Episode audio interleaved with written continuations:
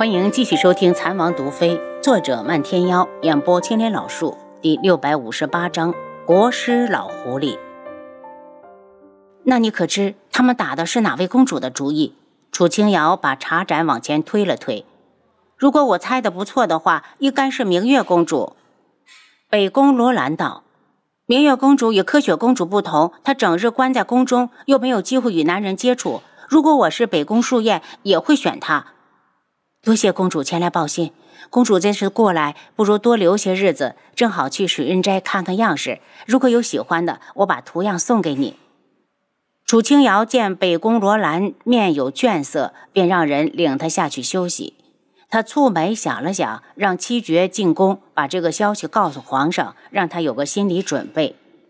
又过了将近半个月，春风阁的飘飘直接来，一见面她就激动地道：大小姐，门主回来了。他在春风阁。过年之后，楚清瑶再没有听到过漫天妖的消息。听说是地凤舞有了身孕，门主直接带她回山上了，消息是从独门送过来的。飘飘苦笑，虽然我不太喜欢地凤舞的出身，但孩子都有了，我还是挺为门主高兴的。地凤舞虽然出身昆仑镜，但素衣阁与镜主并没有明面上表现的那么友好。见飘飘有些不解，他又道：素衣阁阁主曾经有个女儿，七岁那年在镜主的飞龙殿失踪了。我这么说你懂了吗？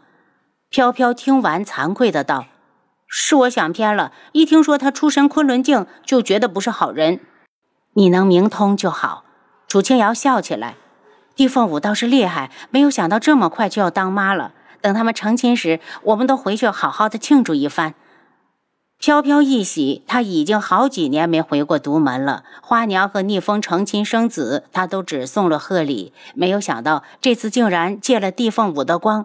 不过门主大婚，她也得赶紧准备贺礼了。大小姐，我这次过来是还有一件事想请示。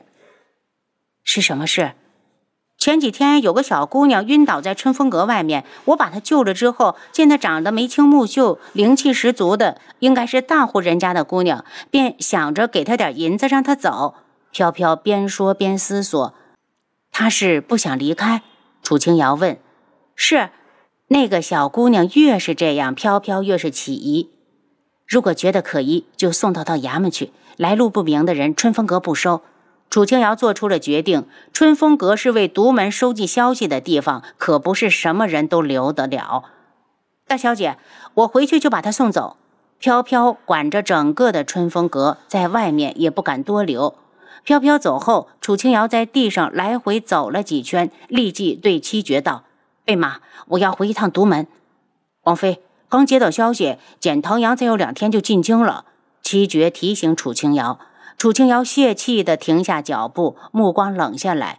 简藤阳的野心真是太大了，说得好听点是要来天穹求娶公主，谁不知道他最终的目的是八万毒军，再严重一点，甚至可能打的是整个天穹的主意。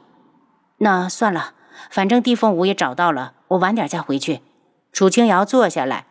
简藤阳带了多少人？随行的可有皇室中人？听说随行人员中只有一名女子，全程都很神秘，脸上一直罩着面纱，不知道是什么身份。那边传回来的消息，赤罗国皇室并没有这么一位。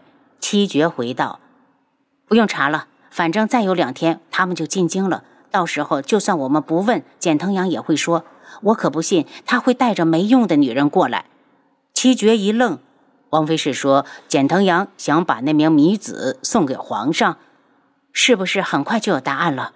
楚清瑶见七绝有些紧张，笑道：你在害怕什么？智王府已经没了王爷，所以不管哪个女人想嫁给谁，都与我们智王府无关。七绝一想也是，也就放了心。宫中轩辕彻也接到了简藤阳先一步送来的文书，说他两日后即将进京，对天穹进行礼节上的拜访。别人来了，你总不能关上城门不让进。轩辕彻马上召来大臣商议了一番，决定在简藤阳说出目的前，就按正规的程序走，让礼部的官员去迎接。两日后，简藤阳带着一队人马已经到了城门口，全队约有两百人。简藤阳走在最前方，高头大马，目光冷厉。在他的身后跟着一顶八抬大轿，轿中坐着一名戴着面纱的女子，女子坐姿端正，红裳艳绝。礼部尚书韩广道带着十几位官员站在城门下，远远的就对着简藤阳一拱手。礼部尚书韩广道见过国师大人，国师大人远道而来，真是令我天穹蓬荜生辉，快快城里请。简藤阳见来接的竟然是没有一个皇室中人，内心微微不满。转念一想，天穹皇上的几位皇兄，如今还有一个能立世的吗？听说只有二皇子轩辕火还在京中，却不得皇上重用，与庶民无异。他心里舒服了些，笑着道：“韩尚书客气了，本国师有礼了。”大家寒暄着进了城。韩尚书把人送到专门接待各国来使的行宫，正好轿子上的女子也下了轿。韩尚书抓紧时间问道：“国师大人，不知道这位姑娘是？”简藤阳开心地笑起来：“这是本国师的义女，也是皇上的义妹，红衫公主。”韩尚书见女子身姿高挑，体态婀娜，赞道：“红衫公主真是人如其名，美裳潋滟，倾国倾城啊。”国师挥手让女子退下，才道：“本国师对她极为重视，这才特意带她出来走走，长长见识。”国师大人舟车劳顿，行宫里已经备下了香汤酒菜，大人先去歇着，本宫还要回去和皇上复命，晚上的时候宫里会准备筵席为国师接风。尚书大人慢走。韩尚书进宫后立刻把红裳公主的事情当成头等大事禀报。轩辕彻听完就有些不悦，简藤阳这只老狐狸难道还准备和我们天穹换亲不成？天穹根本就没有适龄的皇子，他怕是打错了算盘。皇上，再狡猾的狐狸也不是出色猎人的对手，只要我们打定主意不要赤罗国的女人，看他的老脸往哪儿搁。韩尚书道：“不管他有什么目的，今晚都该揭晓了。”轩辕彻冷笑，如果简藤阳想把那名女子塞到他的身边，就真的是白日做梦了。登基之后，他的皇宫一直只有二妃一后，如果他想要其他女人，还能等到现在？韩尚书从宫里出来，小厮道：“大人回府吗？”“去智王府。”楚清瑶听说舅舅来了，急忙把人迎进了天际阁。“舅舅，简藤阳住进行宫了？”楚清瑶问。“住进去了，我看到同行的还有一位红衣女子，听说是简藤阳的义女，也是北宫庶院新任的义妹，已经被封为公主了。”韩广道道：“此事我总觉得不太简单，他跋山涉水的把人带来，如果皇上不纳妾，难道还要带回去不成？”“如果他不带回去，还能怎么办？”楚清瑶道。“先皇的几个皇子，除了皇上外，就只有轩辕火还在京里，难道简藤阳的目的是他？”韩尚书道：“我只是心里不踏实，想过来和你说一声，猜不透就不用想了。今晚宫中有接风宴，那只老狐狸的尾巴也该露出来了。”“舅舅累了，瑶儿送你回去。”楚清瑶道。“我正好去看看外祖。”两人出了智王府，上了韩尚书的马车。他欲言又止了半天，才道：“瑶儿，如果你有时间，就帮我看看清风。他自从陈旭宇做出那样的事情后，他整个人都颓废了，每日一回到府上就把自己关进屋里喝酒，我是骂也骂了，打也打了。”韩尚书唉声叹气地说着，一脸心痛。楚清瑶这才发现，不知何时舅舅已经老了，甚至头上长出了几根白发。“瑶儿会找时间好好劝劝清风表哥的，舅舅放心吧。”到了韩府，韩尚书给老夫人请安后就回书房了。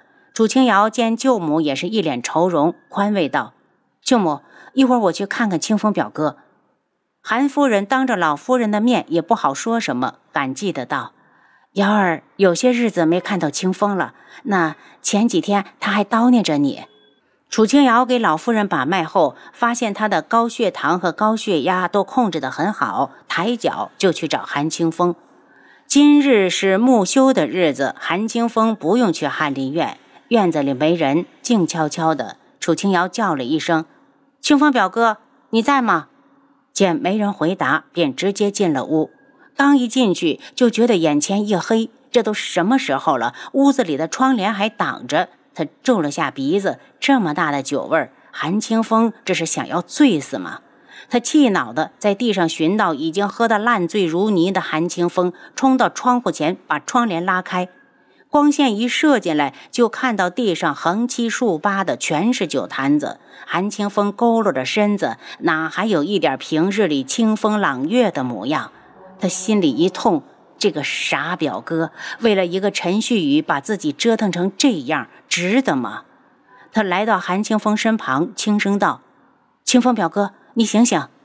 叫了几声，韩清风才睁开迷蒙的醉眼，认了半天，忽然抓住他的手：“旭宇，你回来了！我知道是你，旭宇，你为什么要走？”您刚才收听的是《蚕王毒妃》，作者漫天妖，演播青莲老树。